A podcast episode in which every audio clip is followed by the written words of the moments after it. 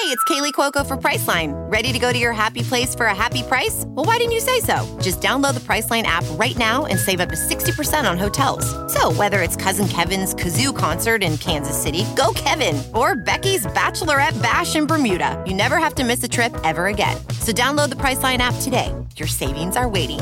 Go to your happy place for a happy price. Go to your happy price, Priceline. Welding instructor Alex DeClaire knows VR training platforms like Forge FX help students master their skills. There's a big learning curve with welding. Virtual reality simulates that exact muscle memory that they need. Learn more at meta.com slash metaverse impact. So, what are you supposed to do between each Engadget podcast? Wait in silence? I'm Mat Smith, and every morning I walk through the day's biggest tech stories. It's short, relevant, and ready for listening whenever you wake up. Find Engadget Morning Edition wherever you find your podcasts, or ask your smart speaker for the latest news from Engadget.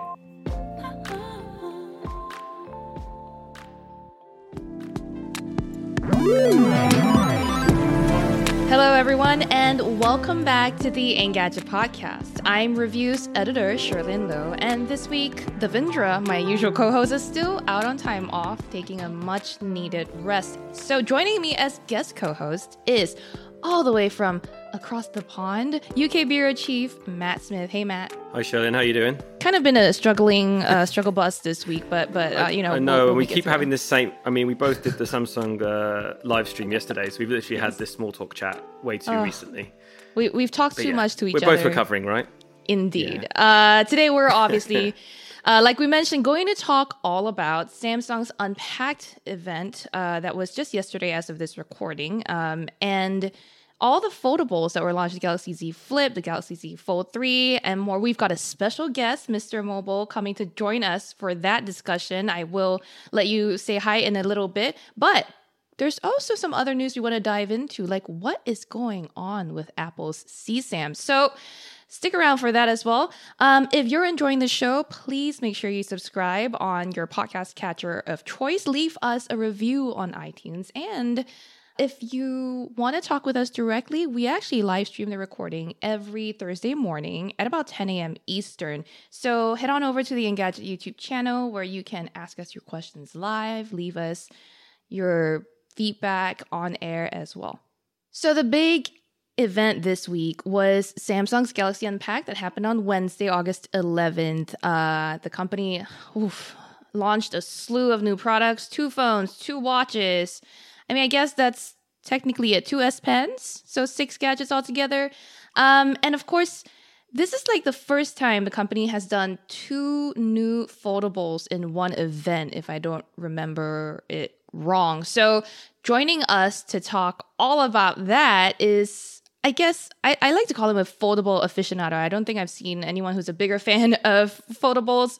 Mr. Mobile himself, aka Michael Fisher, or the other way around, Michael Fisher, aka Mr. Mobile. But hello. Thanks for joining us. Fisher. Whichever way you like it, Cherlynn. No, thank you for having me. And you are correct. I, I also don't know anyone who is a bigger fan of foldables than I, but it is always nice to hear that um, acknowledged. Yeah. I mean, have you tried? Have you thought about pivoting to foldables fish? Yeah. Actually, you know what's funny is I think I bought that domain after a recent other podcast appearance where someone suggested it. So I. I think I own that. Yeah. Great minds, Mat- great minds. Amazing. Mr. Mr. Foldable Mobile, maybe. Maybe. Ooh, It's a- ooh, it's a we're getting there. Yeah, let's brainstorm a little later will, today. we will, I'll, I'll but- give you a finder's fee. So, like I said at his event uh, earlier this week, Samsung unveiled the Z Fold 3, the Z Flip 3. These are technically the third generation of foldables the company has made, as well as the Galaxy Watch 4 and Watch 4 Classic. And the, I think the big outstanding feature of the Z Fold 3 is S Pen support. But do you do you agree with that? Is like is that the biggest update, uh? Uh, I think, well, it's the most easily classifiable. It's the most noticeable, Mm-hmm. right? I, I think a lot of the big changes are under the hood, as they often are with smartphones. I think the Fold is the has the the fewer number of obvious upgrades. So, just looking at it, the S Pen is is the biggest one. Um, but you have to buy it separately. Oh, yeah. You know, we have to keep in mind that it's not like it's not like the Note Yeah. where it was just built in. It was a part of the phone that came out, and then you could use it. It's like no, you have to pay extra, and then you have to get a case to carry it in. So that's, in my view, a little bit of a bummer. But I think, um, given how many people I've talked to that used the Galaxy Note and said they forgot the S Pen existed. Maybe, maybe it was a smart call on on Samsung's part to make it optional. Do you do you draw on a foldable, or did you wish? I know because you've owned a Z Fold two for a while now. Have you ever wished you had an S Pen to use on that that screen? I have. Um, part of that is due to the, the nature of my and our occupation, Yeah. right? Like doing production on the road is much easier with a little with an S Pen because it's like a little mouse. Mm. Um, but also, we have to sign a lot of forms, a lot of release forms, loan agreements, stuff like that. And while Adobe Fill and Sign is good for that, it's also just sometimes faster to, to be able to jot. But art, no, uh, it, it's mostly for work. And I did use it a lot back when I used to. I used to. Um, my lease would come up for renewal every September, which is about when the new note would come out, and I would like renew my lease on, on the note. Power move. What a Yeah. power move. no, I think you timed that perfectly with your landlord. Probably you're like uh, September's when I get access to an S Pen. I'm gonna sign documents then. All my God. I don't know. I If do I'm a this nefarious landlord and I see a guy with a brand new note every time he's signing his lease, I'm putting up the rent. Putting up Yeah. the rent. Yeah, absolutely. This is this is why you haven't been able to negotiate your rent down. Probably See, thank you for. That's, I knew there was a reason I came here. Thank you for the advice. pointing it out to you. Paper.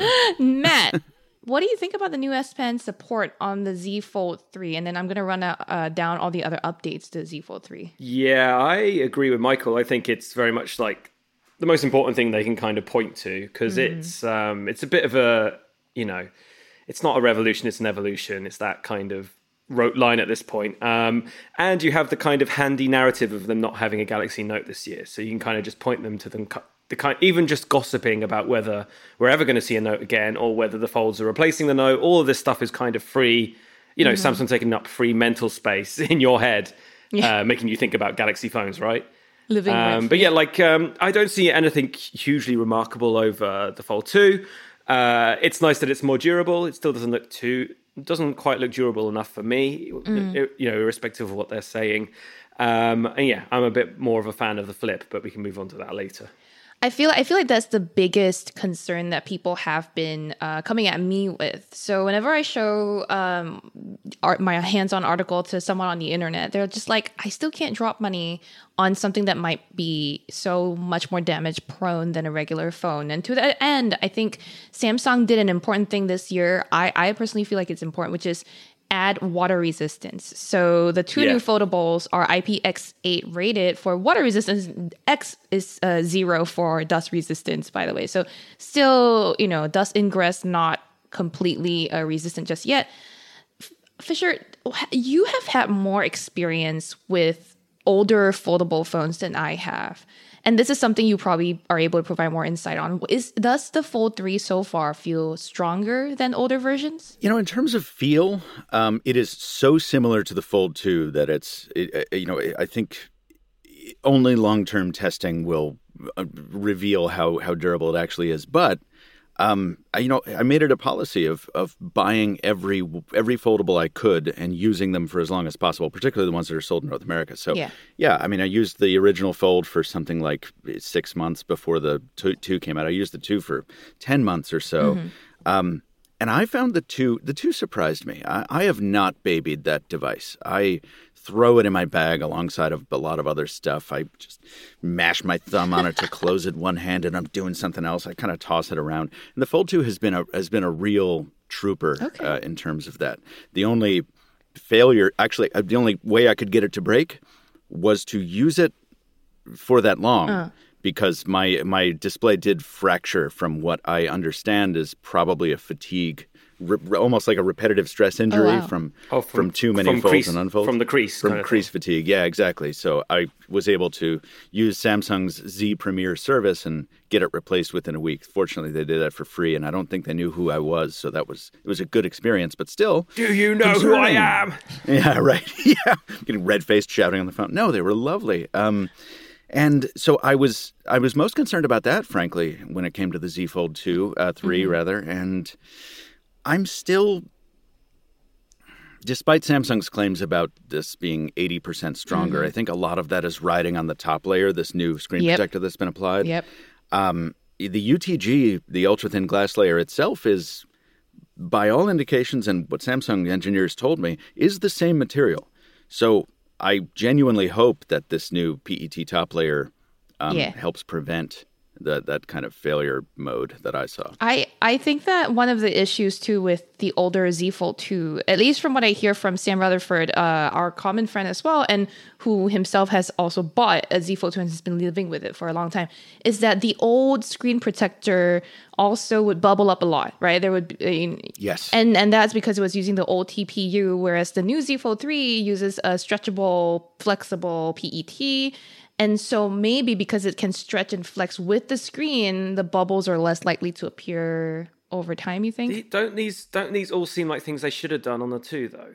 I think that's my main issue with these expensive phones is there's so many things still left for them to fix, and you can't expect people to spend so oh, much Oh, yeah. money on these phones.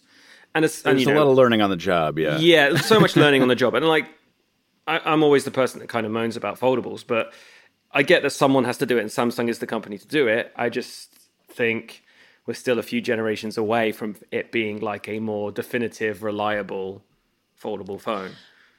I, Yeah. I think that's fair. I think that's that's probably fair. I, uh, but uh, w- another thing I like about watching Samsung do this is that look at how far we've come from the first fold. I mean, can you imagine? Besides the Note Seven, can you imagine a worse product launch than the first fold? I mean, Oh, it- it, boy. uh, you know, just it just it Yeah. imploded. yes. Um, no, no, that was the unfortunately, by the that was the Note Seven. That that was the one. That Oh yeah, pardon me. Oh, yes, you're right. Exploded. Oh, I like you know, and, and once it was re-released, it was actually a pretty good product. But by then, its name was so sullied. But look at the evolving, you know, nature of the quality of the Fold and the Flip since then. It's only been, you know, less than three years, and they're much better products. Products. They're much more useful products, and as we'll get to, I'm sure, uh, they're they're much cheaper products too. So the pace is really quite fast, and that makes me excited. Um, but but I agree with you, Mat. I mean, it's it, you know they're they're not devices you can innately trust as well as you can the tried and true. Oh my God, kill me! I'm falling asleep. Stolid slab smartphone, which I just I Yeah. never need to see another one of those again. What one you, you I, I was just going to say that you bring up a good point, Fisher, that uh, the prices have dropped. So for for the people who are unaware, you know, the Z Fold 2 used used to cost around two thousand dollars. It launched at that price. Subsequently, the price did drop. Uh, now the Z Fold 3 is launching at about eighteen hundred dollars. I mean, Samsung will tell us seventeen ninety nine, but it's eighteen hundred dollars. Um, and the Z Flip three, uh, in particular, I think had a more significant price drop. The original Z Flips uh, launched at about twelve hundred dollars, and then now uh, it's going to be nine ninety nine point nine nine, which is a thousand. It was even Actually, it was even higher. it was $12.99. Thirteen eighty, and then it was yeah, fourteen it nudged down, didn't it, briefly after launch? Yeah. So I, so I was going to interrupt with the same point you just made about the price. That's the Yeah. other major thing, isn't it? Like, and it's a it's a kind of bigger indicator that there's not a huge leap specification wise. Let's say between Right. the Fold Two and the Fold Three. It's it's it's performing a similar job. I mean, there are notable upgrades, but it's a cheaper phone, so I feel that's even more compelling than anything they could have offered us. Really, I mean, I agree. on, I on a new Fold phone. I think the one They thing took out that two hundred dollar travel charger that was in the box. there's where they Well, that's save 'cause the no money. one's going anywhere. Because no one's going anywhere. That's why. Yeah. That's that's another thing I want to uh, bring up, which is what's in the box, because a lot of people have thoughts about that. But the one thing is like p- having the price drop to you know sub thousand dollar levels for the Flip and two hundred dollars ish for the um, Z Fold three is is a sign that Samsung also wants to push this towards the mainstream, right? Like I mean, talking about I, so I talked to my therapist about the new phones yesterday. Just so you know, my classic example of a regular person out in the wild, just my therapist and my mom. So And- relatable, relatable content share. yes. And uh, I was like, oh, he was like, what are you most excited about? And I was like, oh, the flip, clearly, because like it's it's the same price as as, as an iPhone. Like when when I talked to him about it, he was like, oh, so it's the same price as yeah. This is it's in the realm of your S21 Ultra. It's in the realm of your your iPhone 12 Pro, even so with that, I mean, you're not exactly getting a, a, a comparable phone in terms of the specs, I don't think. But it's it folds. It's tiny. It's cute. I mean, look at how many Razr pink Razr V3s sold in the early 2000s. I'm sure this will sell like. I mean, I'm not sure, but like if there's anything about cute phones, they will sell like hotcakes to a certain demographic at least. What do you think, Fisher? Is that is that probably a good read or no? I have to be very cautious when I talk about the Flip 3 because I just moved into it yesterday, as I think most of us Yes, did. yeah. We, we moved into these review devices, so I'm very hardcore honeymoon phase. Yeah. But the hmm. Flip, the Flip possesses a magic that I, have been trying to quantify for for the better part of a year, actually for more than a year. Uh, and this new one, because it solves the biggest problem with that last one, that that un- unusably tiny outer display. Yes. Um, it's it's so hard to just to not just give it a pass on literally everything. Yes. Um, you know, I, I, it's it is stylish. It is classy. I can even forgive its god awful cream color. I know. It's a Um, nice it- color. What No, talking it's not. I hate I hate that I got this one. I want the That's- green we call or the purple in one. dental terms we call that British teeth. oh god. Oh my god! Now I hate it even more, Mat. I was What actually going to say. Mat, Now I, I like the color a lot it. on on you. It's a great color for your shirt right now because it is it is Yeah, this yeah, color. it is but you wear color, it better yeah. than What the- than any phone does. I'm I'll tell you. uh I had a reaction because on our video live stream right now, our uh, live stream crew is scrolling through my Instagram, uh, just throwing me under the bus or, or blowing up my spot. But anyhow, yes, I've been posing with the new Flip 3 because I'm so enamored with it. I, I it's it's to me, you're right. You're right. I, I definitely give it a pass on a lot of things because it's it's cute, it's stylish, it's it's everything I've dreamed of since hearing about foldable screens, which is a regular size phone that can fold down in half. Whereas the Hmm. Fold 3 is more like a phone and a tablet that doubles, you know, that's one, in one device. And, you know, you can open up a phone that is a bigger But screen. can we like can we just hang a lampshade on that real quick because this is important Yes. to me. I've I was as I, I sent a few tweets yesterday Yeah, in I case saw. nobody you didn't notice. I did. Um, it bothers me that the, so many people react to these foldables in in this way, right? Because look, the fold is doubtless more utilitarian. You can get a lot more done with it. It is it is more useful. It is whatever. But everyone wants seems to want to judge phones based on some kind of practical measure. Like they have to justify themselves these phones based on what they can do for you and all these just regimented metrics of like well it's a phone it should be a tool and it's whatever and somehow it, at somewhere along the way it became um, undesirable for them to be fun? Right. or that that became less of a reason to want to buy them? Because well I I like the way it looks and it's fun and it kind of reminds me of phones I used to have and it, and wh- why is that not enough?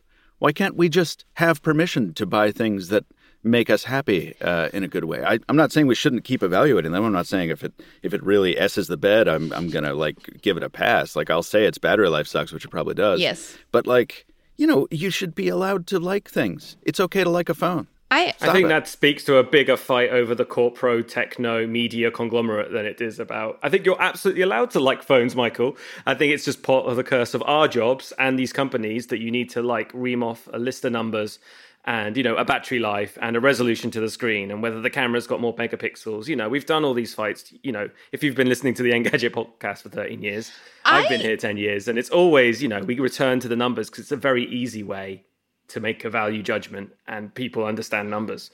I I agree with both of you of you on the fact that yes, we want you know it should be okay to want to buy something just because it's fun. But I will say that that's also uh, a sort of almost privileged view. But then uh, l- let me come back to, Oh, to man, why I say that too.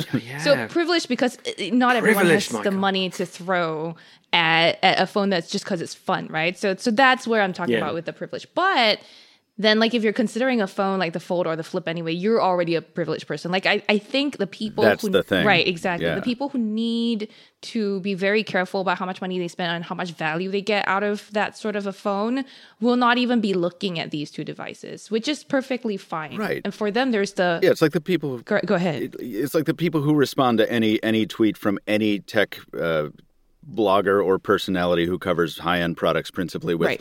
First world problems. I'm like, oh man, cutting take, excellent, yes. Yeah. You, you have you've you've cut right to the heart of um, 100% of my job. Sorry, that's what it is. Um, Yeah. Yes, that is all I talk about is first world problems. If you, you know, like I, I don't know what to tell The you. The other thing I wanted to mention too was that I, I can tell this is a, a very close to your heart issue for you, Fisher, because you have a whole show or a series called When Phones Were Fun, don't you? And I love it. It's I do. it's amazing. You you dig up all these old, Thank you. know, nostalgic devices or just completely wild and wacky uh, devices that I don't even remember existed, and then you just take them for a spin and see how they work now. I guess. You know, and I think that factors in. I'd be interested to hear you guys what your your thoughts are on how these new flip, particularly the flip, Mm-hmm. ties into that because I say it in every video where I cover them. Like the act of flipping this open and slamming it shut Yes. Um, fires some some long dormant neurons somewhere up here, and I think probably thirty percent of my enjoyment comes from the fact that yeah, I was raised doing that. I got my first phone twenty years ago, and they were all flip phones for like six or seven years. I mean, that's nostalgia plays a huge part in this. I will never deny that. But that's probably why too that the generation after you, yours and my generation and yours too, Mat, probably isn't as into it as we are because they didn't grow up with Razr V3s. Um, Also, they might not be able to afford the pricing of these Yeah. phones. Yeah, right now, yeah. Yeah, I think I think Michael points to a great point, which is yeah, I imagine both of these phones will be looked back with kind of fond eyes of being, you know, a point on the timeline of the advance of smartphones. Like they are definitely a point. You know, that's the direction we're all going in. Like phones will fold down again, or Mm-hmm. screens will be expandable. This is like you know the current pit stop on Mm-hmm. The way to our phone future. And yeah, Samsung's the, the major company pushing us all, dragging us all forward, even if they don't always hit the mark. I yep, one hundred percent. I mean, and I want to broaden this conversation out to other foldables in a little bit, and and you know. Re- No, no, let's only No. talk about Samsung. we will because we will recall the other phones that made a mark on our timeline. Um, Is this- oh wait a minute, is this where we put like really sad tragic music in? all in the a bit, in a bit, yeah. lost? But I do okay. want to remind uh, or, or or catch our listener up on on what the Z Flip three is and what it, what's new about it. So the Z Flip three is basically a six point seven inch ish uh, bar style phone that you fold down in half, and then on the outside there is a new one point nine inch cover display. Before this was just about one point one inches diagonally, and now it's four times larger uh, and can show up to four lines of notifications at once. It is also touch sensitive. You can swipe up and down, left and right on it to use up to six widgets. Uh, things like Samsung Pay, things like a volume slider on this outside screen. You can also use it to frame up selfies. slider. I know, so sexy. Um, but you can also use it to frame up selfies if you ever want to take a selfie with the phone screen closed and maybe you just don't want people to see what you're doing behind you, or use it as like a mirror for applying eyeliner on the go, I guess. Um, so the big screen, I think, is the big improvement with the Z Flip 3, in addition to water resistance and the price drop. Um, but there's also new 120 hertz refresh rate on the on the inside screen of the of the Z Flip 3 5G, as well as like you know the typical stuff like new chipsets on both of these things, right? Snapdragon 888. Um, you know, and I, I'm sure both Michael and I will have reviews for you soon for all the details on that stuff. But but right now, early impressions, the Z Flip 3 5G seems to be the one that most people are interested, at least in my circle. Um, Michael, you and I are both like big fans of this thing because yes, it's a flippy boy. We love the Z the Razr vibes. Amen. Uh, but God, but is that is that right to kind of sum up those changes about the Flip Three that way? Like like basically a new screen, water resistance, and a price drop are are the big generational improvements here. Yeah, I th- I think that's uh, that's a great way to kind of bust it Mm. down. There are little details that creep in here and there, which there- some of them are so small I even forgot about them in the hands-on just because there was I so know, much to cover. But you know, they they've corrected a lot that I did complain about. Mm-hmm. I mean, the 120 hertz, people love it, but the screen is also brighter on the inside. Mm. Which carrying the flip for a year, I was like, I can't use this in the sun. This sucks. Mm-hmm. So that's better. It's it's actually usable now. Also. Um, what was the other thing? Oh, the um, they added a speaker, so we get Right, our full stereo stereo, experience now when you're listening. Nice. Yeah, which is you know these just little tweaks that. Again, were it a slab smartphone, I would barely even be able to stay awake long enough to talk about it. But because it's such a new category and all, they have all these fixes still to make, Mm-hmm. um, it's nice to see them applied. I, but at its core, yeah, a lot of a lot of the stuff is the same, and particularly the cameras, which is a I've shame. got a question for both of you be two because I don't have a, I don't have a flippy boy here with me. I am the flippy boy in my house. Um, but my, do. my You question do is, flip, this is true. Yeah, I do flip. I do flip. Um, my question is, the kind of the flex modes, those kind of Yes. features. Are you using them? If so, which ones? And it, which ones are you not even remotely going near? Do you want me to go first? Yes. Um, Mat, I'll just say you can go ahead and guess which of the flex mode uh, applications I use the most. Selfie It's- camera. Exactly. I I love one thing I was telling my therapist about that I love Every time. on the fold and the flip is that because they bend and they can hold their upper half of the screen up, they basically have a built-in kickstand, right? And that's the so-called flex mode. So on the fold, it's kind of more like a mini laptop, and on the flip, it's just like uh, almost like a compact, uh, you know, mirror that you're holding up open. So for me, I've taken this to the gym, and I've been like.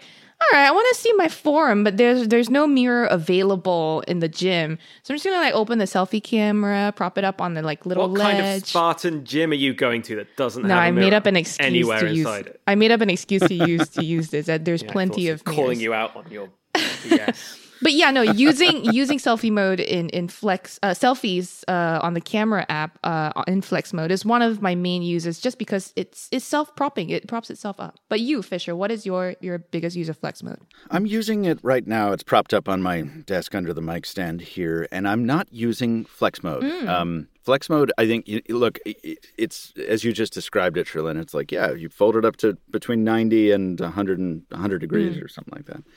Uh, and in some apps, you know, the, the the phone will take advantage of that and split the UI for you. Yeah. There is one little change here. You can now switch the um, the camera from screen to screen. You can use the viewfinder on either side of the screen, which is very useful. Yes. Um, yes, selfies. Uh, Cherlynn enjoys a cameo anytime I have to demo this feature because we had one Google Duo call over a year ago, and I still use that piece of stock footage on the original Z Flip.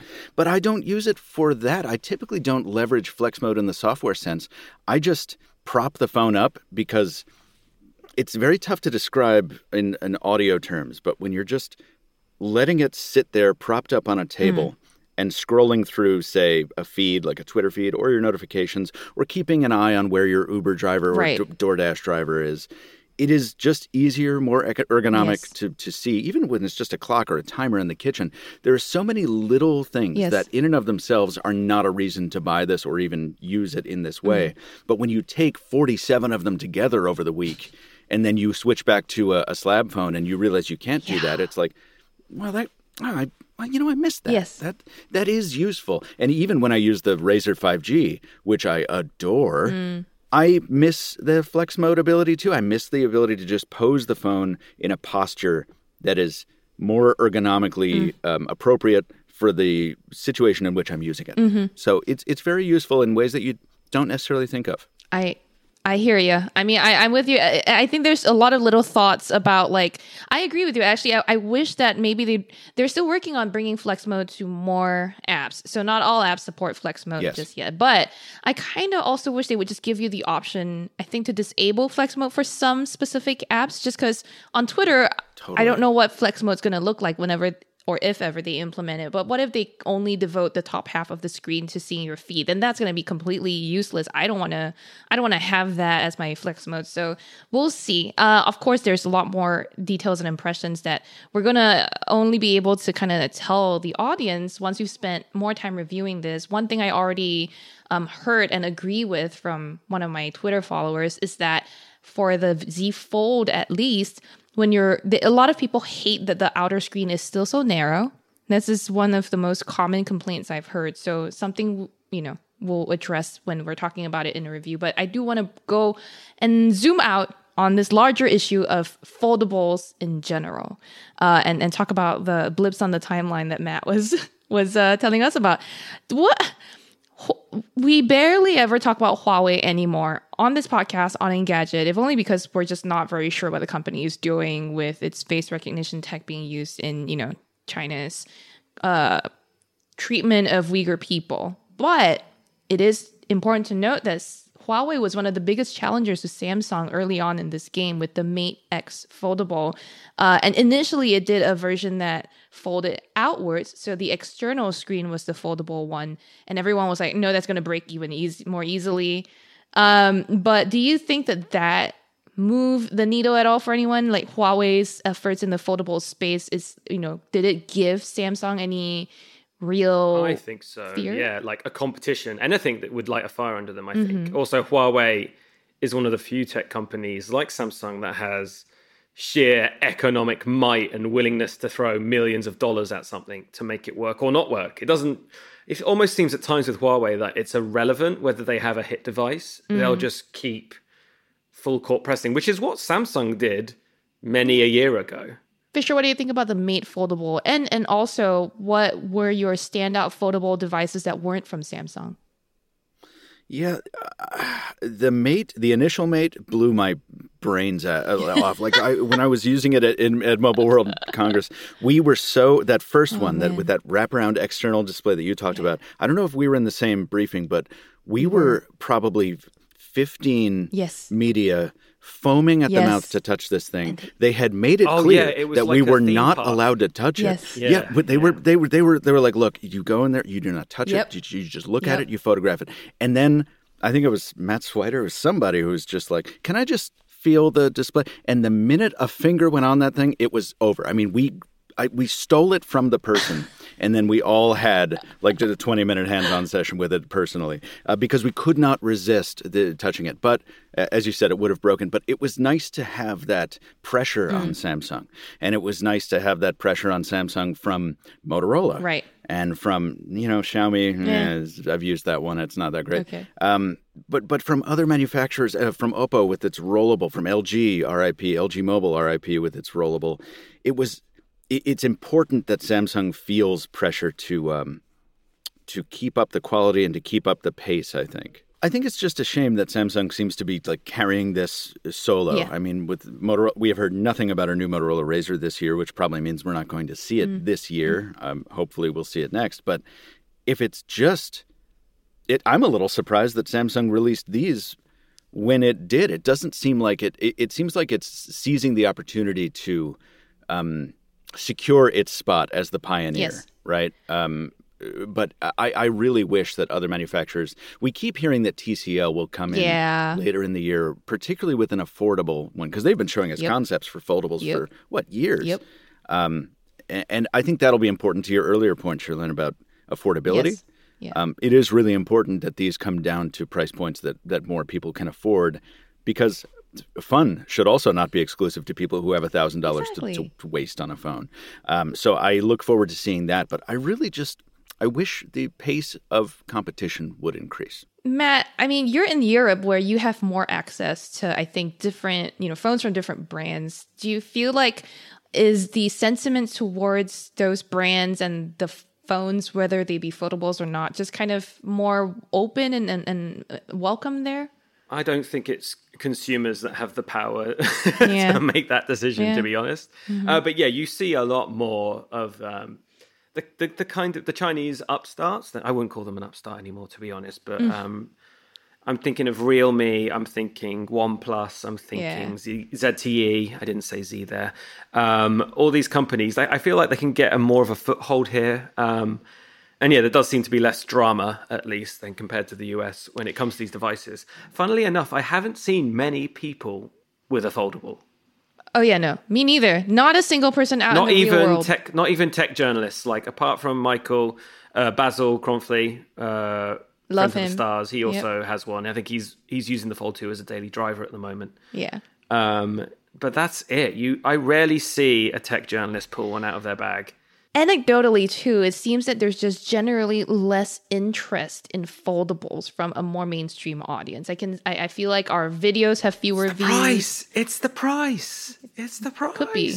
Oh, my my eyeballs just jumped out of my head. You you and I do not live in the same place. Oh, really? What you see? You see lots of foldables. No, I don't. I don't see any of them. No, no, no, no. But I cannot use mine in per, Oh, in yes. public. I say this on a lot of podcasts. I can't use it. Oh yeah, people I- love like, them. They'd love to see People them. stop me on the street, and um, I say this a lot. But I, I live in Brooklyn. It's a very hip place. It's a very judgy Sure, place, yeah. and so I would expect people to be making fun of me for for it, or just kind of just kind of snidely glaring. But no, everyone asks, and everyone is excited. They're all at least curious, and it, it's all a positive curiosity because it always a- ends with, "Oh well, how much is that?"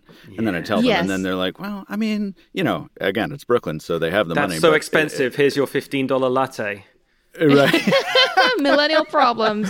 exactly, Mm-hmm. exactly. But but but the the interest is very high from, and these are all normals. Yes. These are not tech nerds. So. I, I think that's what it is. Is is uh some of the lack of interest we've seen in uh this year's Galaxy Unpacked, at least the summer one, is that there's no note. So a lot of the usual power user fans just haven't shown up.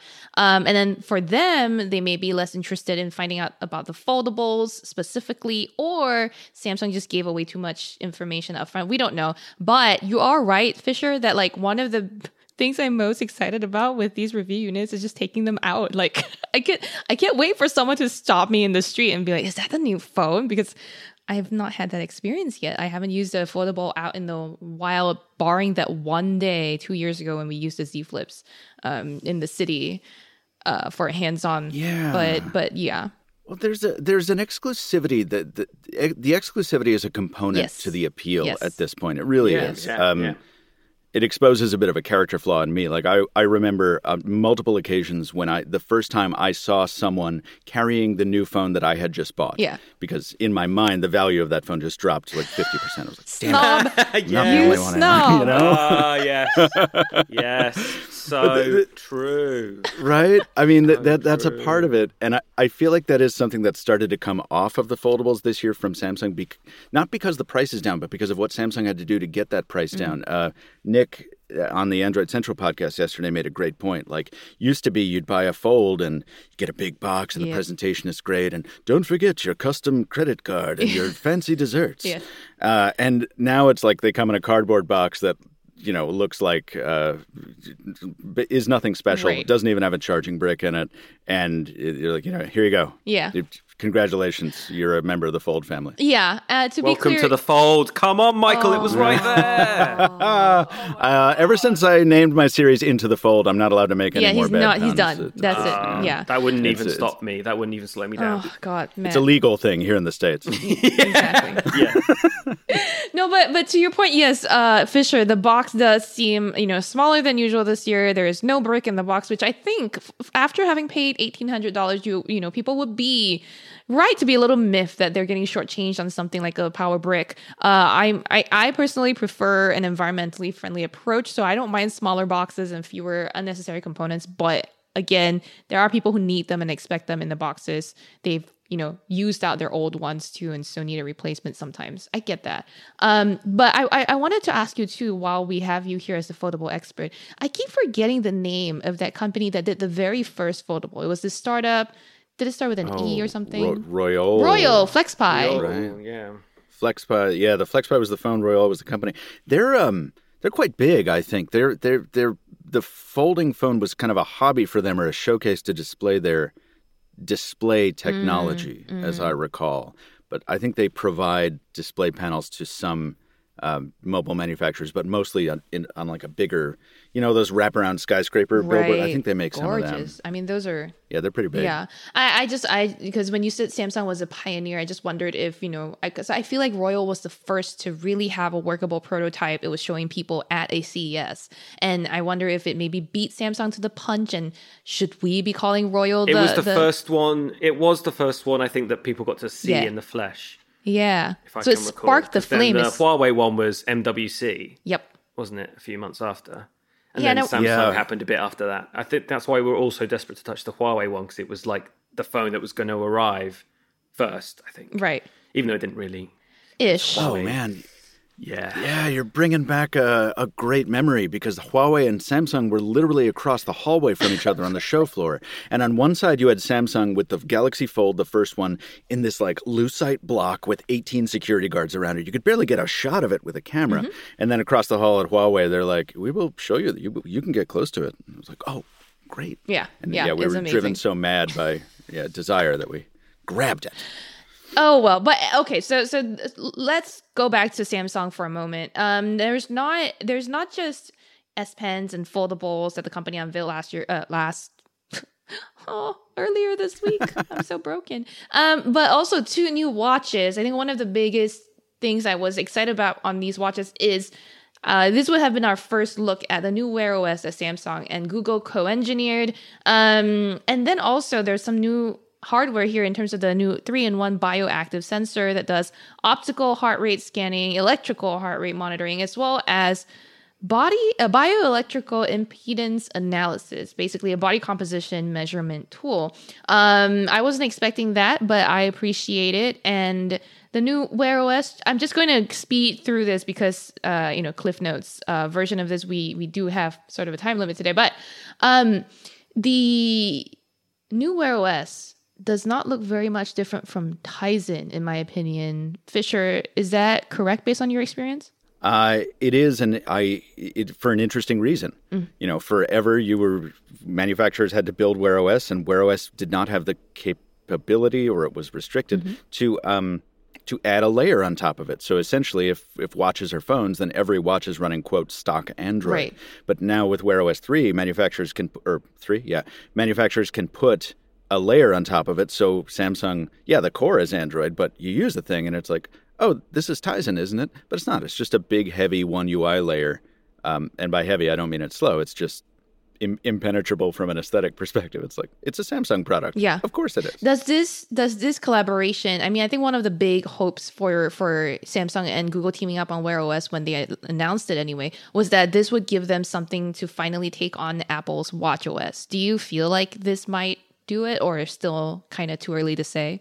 I am hopeful. Uh, I am optimistic based on the fact that Samsung's Galaxy watches did well before. Um, some of this is anecdotal, by the way. Y'all are better probably at knowing the sales numbers on some of this stuff. But I mean, just my videos. Whenever I'm doing a watch video, like the Galaxy Watch ones, just take off. People, love- Yeah. and I see more of them out and about, no matter where I am. It seems like I've almost never seen a Wear OS watch in public. I have seen so many Galaxy Yes. watches in public. So Yeah. the, the the primary handicap to them was that they were um, they had no app ecosystem to speak of, Right. Uh, and they were they were expensive. Now they're still relatively expensive compared to the rest of Wear OS watches, but now they have a whole app ecosystem. So yeah, I th- I'm I'm hopeful for them. I mean, to that end, a lot a lot more people saw our Galaxy Watch 4 hands on than they did the Flip and Fold hands ons. So this is this Really? is Interesting, yeah. on YouTube. Wow, I think it's because we as reviewers, uh, in general, people as well, I think have long recognized that Galaxy watches are the best watch for Android people, and that might be why the volume is so high. That's not saying it's not a high bar. it, yes, it's not a high bar at all. But It's uh, a really solid six out of ten. It's right. Well, it's, the easiest one to recommend Yes. because they've been consistent, and, and yeah, Wear OS has just had so many challenges. So, but I and, and also, do you, are you all also fans of the rotating? Yeah, bezel? I love Because it. I love bezel it. Is just Can so take it or leave easy it. to love. Can take it to leave uh, I love it. Really? Yeah, Not a I fan don't, of the I don't physical think control, I don't man. think smartphones need a circular display. I get why people want oh, them, but I don't think they need them. Right, right. Smartwatches, yeah. Sorry, yeah, yeah. All right. Smartphone. I mean, there are circular smartphones now. Go ahead. Oh, they need more of them. I, I I want to uh, just quickly wrap up the wearable segment, but you're right. I was surprised that more people are interested in the watch than they are the foldables. But that just might be a, a- general commentary on the state of foldables so far. Is that like yes, they are improving and iterating, but not to the point where you know a large audience is excited about them yet. And then as for the watches, I know, I know this is. Yeah, I mean, sorry to butt in, uh, No, but, no. and it's the same comment I make after you make every point. It might just be again the prices. Yes, absolutely. It's a lot cheaper to get a Samsung Wear OS, you know, to get the Watch 4 or the Watch 4 Classic. It's what Right. a quarter, a fifth of the price of a Galaxy Fold 3, less. ish ish. Flip it, yeah. Yeah. I mean, it, there's a danger in using audience numbers Yeah. too, right? Because Yes. my audience numbers are completely different, Right, right? right. And it's like, uh, it just, just, it just depends on. Oh, totally.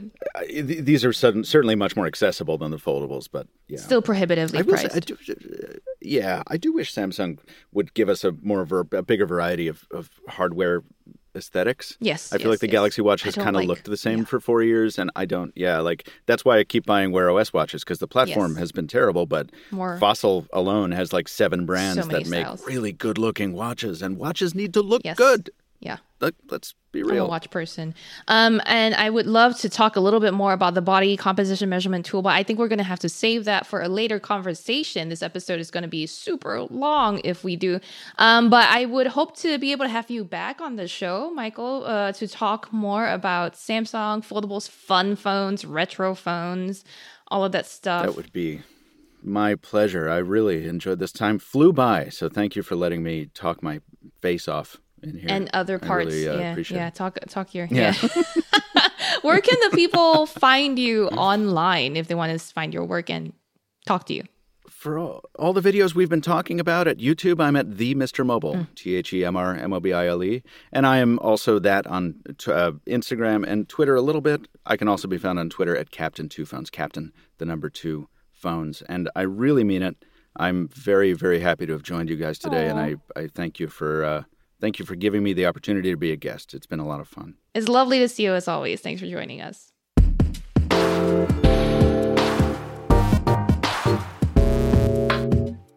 So, just because Samsung had an event this week didn't stop other companies from releasing all kinds of news, uh, and and there's plenty to go over. But I wanted to start with uh, something that's been controversial and, and hotly debated in media and social media lately. And it actually happened last week while we were recording last week's episode. And what I'm talking about, I don't know if you've heard about this yet, Mat, but it is Apple's new CSAM detecting feature. It's causing a lot of confusion, I think. And so, joining us to make sense of all of this is someone who's been following uh, all of the developments and really has been talking to Apple, well, listening to Apple anyway. Uh, is our senior editor, Carissa Bell. Hey, Carissa, thanks for joining us to explain all of this. Hello, hello. So, can you tell us from the, I guess, uh, just kind of the basics, right? What is Apple doing here? So they actually they announced three separate things that are all kind of like child safety features. Um, one, I'll start with the most controversial, the one that's getting the most attention, and that's this new uh, system that's designed to detect uh, CSAM, which is child sexual abuse material. And this is something that a lot of companies do already. You know, Facebook, Google, um, many other platforms. They're already kind of looking for this material. Um, what's interesting here is that this is something that Apple has done in the past, but they have not done it for photos. So now with this new uh, feature, they're going to be able to basically check photos on people's phones if you have iCloud photos enabled and be able to, um, you know, if they- if they find that somebody has a large amount of this or a certain amount of this, then they can kind of refer to the authorities and, and potentially uh, escalate the situation. And so people are concerned that this completely goes against Apple's whole thing they've been saying for years and years about how privacy, your privacy is so important to them, right? Like, isn't that the biggest complaint now? Yeah, I think so. I think because Apple has made such an issue of their, they've made such a commitment to privacy in the past. You know, in 20, 2016, they famously, you know, stood up to the FBI when they wanted them to uh, to unlock an iPhone, and they refused to do that, and they got a lot of praise, I think, um, and criticism at the time for that. And you know, it also has to do with the way that they're approaching this. They're doing it in a way that they say is kind of privacy protecting, and they're doing it in the most sort of secure and private way possible. But what that means is that uh, some of this processing is happening on users' devices, and people feel like that's going against kind of other things that they've said. You know, do you remember Apple had that uh, that big billboard one year at CES that said, "What happens on your iPhone stays on your iPhone." um, so this feels like a Yeah. like they're a violation of that to a lot of people. I wonder if people have really uh, something to be worried about, right? Because I, again, am trying to understand what, what Apple is doing here. And it, I believe part of it is that they're using a hash system to make sure the stuff that they're scanning st- a, stays on your device, and B, they only really um, flag something when they feel like there's a match against something that's in a known database of uh, child sexual abuse images. Um, but it seems like I guess my my question to you is do do you feel like people have validation like to be to be this concerned? Well, I think you're right that it's tricky. I mean, on, on one hand, I think everyone agrees that this is a huge problem. You know, Apple can and, and should be doing more to you know to find people that are you know trafficking and, and this kind of stuff. It's you know it really does a lot of damage um, and is really a horrible thing. On the other hand, I think there a lot of the concerns are probably valid. At least um, you know on another issue is that we just don't. Apple has you know explained this, but it is sort of a, a novel way of approaching this problem. So we kind of just have to take their word for it, you know, that how this works, that, you know, this algorithm that they've developed for um, for hashing won't won't uh, you know create false positives, that it won't um, you know that it won't be possible to somehow abuse the system. You know, practically, there's also uh, something that a lot of people brought up is that you know once you create something like this, it's very difficult to mm uh, or it can, can become difficult to kind of not expand it to include other things. You know, we, like we mentioned with Apple and FBI, they've already faced pressure in the past from, uh, you know, from law enforcement to to look for things or do things that you know that they don't want to do. If you build this kind of scanning system, it you know it seems uh, seems likely that at least you know other uh, governments, law enforcement is going to at least you know try to to get them to start looking for for other types of content as well. Yeah. I remember when the open letter came out a few days ago, and it seemed like a lot of the critics had the issue they took was it would be offering this kind of backdoor mm. to end to end encryption. The idea that because all this stuff is done on device, which normally sounds like a good thing, right? Mm. When when we hear that, say, Siri is processing things on device, we're like, right. oh, cool. So it doesn't need a secure, con- a secure, you know, uh, data connection. Mm-hmm. But yeah, because this is happening on the device, that means, according to these critics, that um, yeah, it kind of circumvents that kind of protections you've had from messages sent uh, to and from people. Um, it's odd though, isn't it? Because a lot of the some critics say it's a good thing, others say it's not. Then you have Facebook elbowing in because oh, Facebook loves to get a shot in on Apple when it can, right? So it's time for Facebook to shine. Um, what do you think of? Uh, was it uh, the WhatsApp head who's been talking about this, Carissa? Did you, did you what do you think of his? Yeah, comments? I mean, like you said, the, Facebook and Apple have been going back and forth for a long time. Um, Facebook has pretty much always been on the receiving end of that from Apple. So I think to me it like, wasn't surprising that they saw this as like a big opportunity to kind of, um, you know, kind of hit Apple on privacy. Uh, yeah, he said that it was that Apple was building a surveillance state, and you know he mentioned China and all these other issues, um, and basically said you know this isn't how technology should work in, in free countries.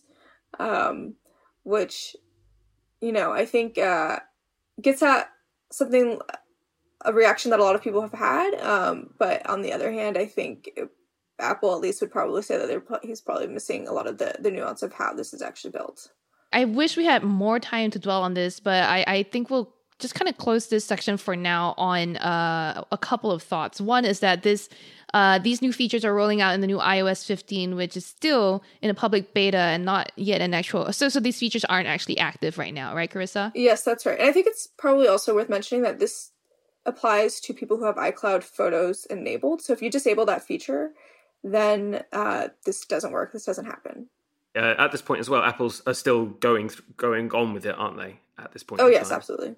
So uh, I know, Carissa, you're working on an explainer on this. I'm not sure if it's already on the site, but our listener and viewer, if you want to get kind of all the details about what's going on and what has been going on, uh, make sure you stay tuned or keep an eye on Engadget.com for the uh, explainer Carissa is writing up. So thanks for joining us to quickly make sense of this today, Carissa. We're gonna let you go uh, and and you know hopefully bring you back on to talk more in depth about this in future. Thank you.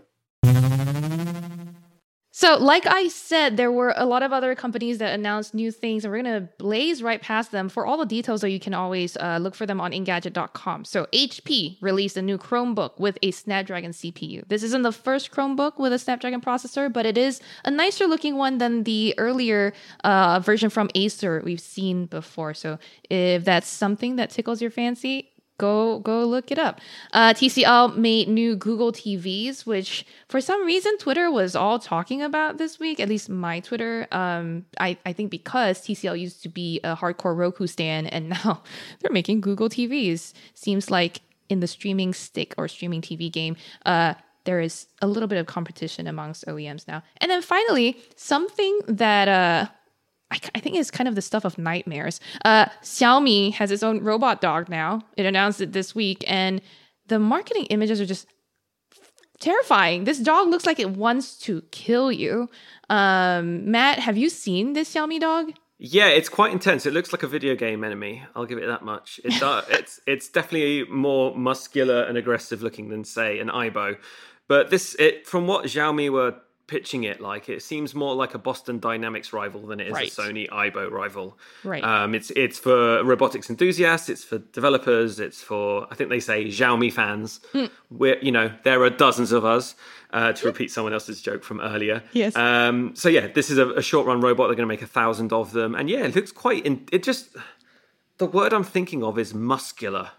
It Doesn't it just kind of look? It almost swole? looks, yeah. I, I almost am thinking of the opposite word for you, uh, from you, which is I'm thinking skeletal is the word, but skeletal like lean, muscular. You know what I mean? Like it's it's one of those people that are not like super buff, but they you can tell they work out that sort of thing. it's that kind of dog. It's a, Mat. This is a it's, this dog has been like on its macros. You know what I mean? Like it's been drinking the protein shakes during the creative. It's been using the Galaxy Watch 4's new body comp, comp tool. Yeah, exactly. It's really, been pumping you know, iron. the benefits. It's called the it's Yeah. called the Cyber Dog, and it's uh, yeah a quad, quadruped robot, and like like uh, Mat said, it's really for developers to sort of create applications for, and again similar in style to the Boston Dynamics um, dog called Spot. So.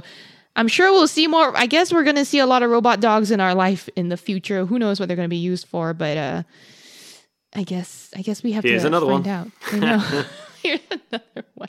Okay, so this week there has been a lot of news, but there's also more work to do. Mat, what are you working on? So I, when we were planning this podcast, I was like, uh, I don't actually have much on the calendar. Like when it's behind, when it's behind the scenes, work on newsletter stuff or work on kind of stuff that doesn't result in a story on the site. It kind of makes my job sound quite boring. But we have had a few developments in literally the last 24 hours. So I do have a couple of mystery phones on their way to me. It's funny, we mentioned earlier in the call about how the UK kind of it's a bit of a smorgasbord when it comes to smartphones. We get a lot more options uh, than you do in the US. And so we're going to kind of have a deeper dive on some of the devices you can get here. So that should be cool. Um, Cherlynn, as she'll be about to tell you, is busy with other phones as well. So I'm going to hopefully help her out and do some more phones. Uh, apart from that, um, next Friday, I'm going to a DC themed restaurant in Mayfair, London. So Mayfair's like the fancy bit of London Yes, right. like the old fashioned DC fancy bit. DC Comics. So it's this uh, themed, multi layer, multi experiential restaurant with like augmented reality technology. And it sounds really cool. I'm hoping they'll feed me, but they might not because I know it's really expensive. Uh, anyway, I'm going to be taking will. a tour. I'm taking a tour of that Friday. Uh, I just need to get news cover. Uh, so if any Yes. Engadget senior editors are watching this, I'd love for you to cover my news so I can go eat a meal in Mayfair. Oh. I'm already on news that day, so I can't help you out there. Sorry. Damn but uh the other work I'm working on is uh I'll just say come back next week because A, I'll have spent more time with the new Samsung devices to be able to kind of give you uh even more thoughts and hopefully at least one of my reviews will be up next week. But let's just say it is review season and uh, next week you're going to see a ton a ton of reviews from us at engadget and i'm so thankful that matt has been around to help ease some of this um you know you were helpful at the samsung hands-on event that they had in london for you guys as well um and some of these phone reviews that you're doing too so we're a team we're, we're, We're a team, guys. We don't even hate each other that much. not too much. And when we're not much. hating on each other or on work, we're at least trying to relax. And for entertainment, you know, to relax, Mat and I sometimes talk to each other, but sometimes we do other stuff. I'm going to start with my pick for this week while Devindra's out because I know he's going to say this. Uh, I know he's going to recommend you guys watch this. I want to beat him to it. I am telling Love y'all to go watch Suicide Squad. Uh, this is the new Oh. film. I think, yeah, I think it's a Zack Snyder. I think Zack Snyder was involved in the production of this. God, Devindra's gonna kill me if I get this wrong. So I'm Love how like, you're throw- already ruining this. It's called I- The I Suicide. Squad, by the way. Because Suicide the Squad's the Suicide. first. Yeah, because there was another Suicide Squad movie in 2016. This is just like um not necessarily a sequel. It's kind of a sequel, but not really. You've got some same characters. Uh, the return of Joel Kinnaman and Margot Robbie, for example, but then all new characters as well. You've got Idris Elba. You've got John Cena. I I'm not entirely sure how to pronounce his last name. Cena. I think Cena. Cena. Yeah. It's directed then- by James Gunn, who's the Gal- Guardians Oh, of the Galaxy director. Exactly. So, and then uh, a breakout fan favorite character called King Shark. Um, it's pretty awesome. I've this is this is great. This is uh. I if you've liked you know old episodes or old versions of the Suicide Squad movie, uh, I think this one is is going to be enjoyable for you as well. I certainly loved it. I'm not the biggest DC uh, universe fan. Mat, have you seen this? No, it's it's on my to do list. I'm seeing uh, how I can kind of stream it from home. I'm, don't- I don't plan on going to the cinema. Uh, but yeah, I've Oh, heard yeah. lots of good stuff about it. So yeah, I'm kind of looking forward to it. I've also got the Yes. Zack Snyder cut of Justice Yes. League, but that feels I've more that like what the, the It's a director's cut. six-hour endeavor. It's crazy. yeah, I'm just not sure. I feel life's too short. Yeah, I Um, mean, maybe, I've, maybe I've it's a good it. battery. Maybe it's a good battery rundown test one of Oh, these phones when it arrives. Oh yeah. Uh, for for you, I don't know where it's available to stream. Uh, at least the Suicide Squad, but uh, for those of us in the U.S., it's on HBO Max. That's where I watched it anyway, as well as the Snyder Cut. Mat, how about something that you can enjoy? Tell people what you're enjoying. What can I enjoy? Nothing. No, uh, I can. well, at the moment, um, I'm not. You know, we've all been spending what a year and a half trapped at home streaming everything. Oh, yeah. So I'm kind of. I've been running out of stuff to watch on Netflix um, Mm. And other streaming services. So the one streaming service I always forget that I'm already paying for is uh, Amazon Prime Video because Yes. I'm more into the Prime part of Amazon Prime, less the video Right. part. But yeah, so Right. I've got this kind of rich back catalogue of shows that I've only Mm. started uh, tapping into now. So I've been watching. Uh, I think it's called Invincible. Uh, it's a very yes, cool comic. the book. comic. Yeah. Yeah, but it it kind of takes an incredible twist right at the start, and Yes. yeah, Yep. I've got a few more episodes left on that to watch. It's very entertaining. I cannot recommend it enough. Very, Mm-hmm. and it's yeah, it, it seems like it's going to be soft and cozy, but it's anything but. Yeah, it's um, it's a really good, compelling show, and it's been around for a year or two now. Uh, so yeah, please do watch that. And the voice talent is incredible on it. Um, I don't Steven want to spoil Yeun. Yeah. Amazing. Uh, no, but everyone. There's even like a character Oh, in the yeah, yeah, first yeah. in the first opening scene of the show. There's this no mark security guard who's not in the show again, apart from this opening scene, and it's voiced by Jon Hamm. And it's like, what? How much money did they have? Um, but yeah, there's Man in the High Castle. There's uh, The Boys. Um, I'm trying to think. I've just got Uplo- so many shows. I've got Parasite. That's on uh, Prime Video here. oh, it moved um, over to know, Prime Video. Okay. at least in the UK. So yeah, I can watch Yeah. an Oscar-winning movie when I feel like it, which is never Thursday night. But you know, Ada. lots of stuff to kind of chew through. I'll I'll give you a list of things on Prime TV. So so add Upload uh, is a comedy series about digital afterlife to your list as as well Oh, as yes, yes. Yeah, yeah, yeah. I've heard of Upload, yeah. Um, both are really good, and then the marvelous Mrs. Maisel I think is you know a, a breakout, like one of the big early wins for Amazon Prime TV. Um, but you're right. Often people overlook Prime TV as a streaming service, at least elsewhere in the world, if not in the US. Um, so that's definitely a good shout. Anything else, Mat?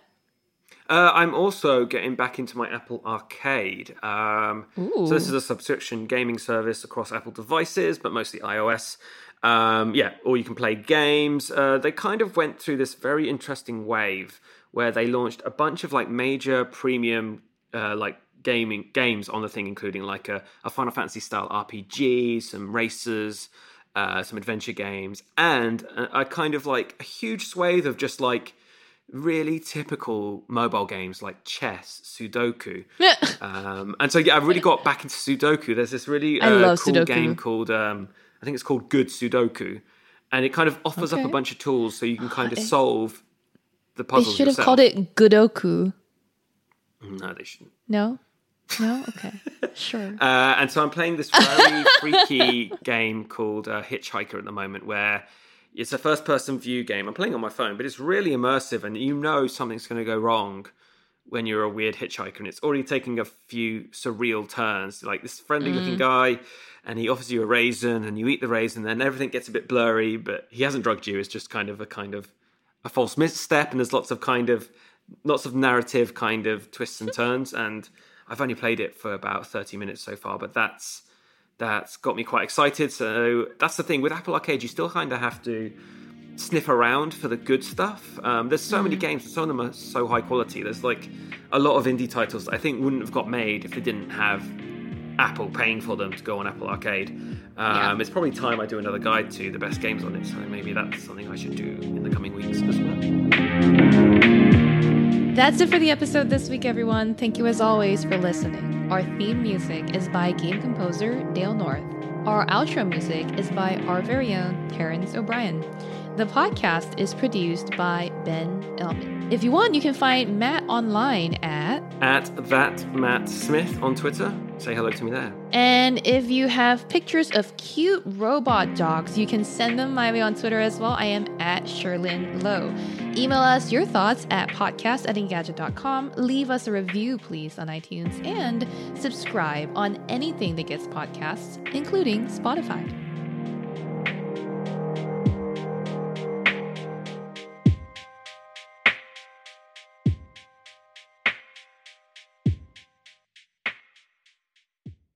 In dental terms, we call that British teeth.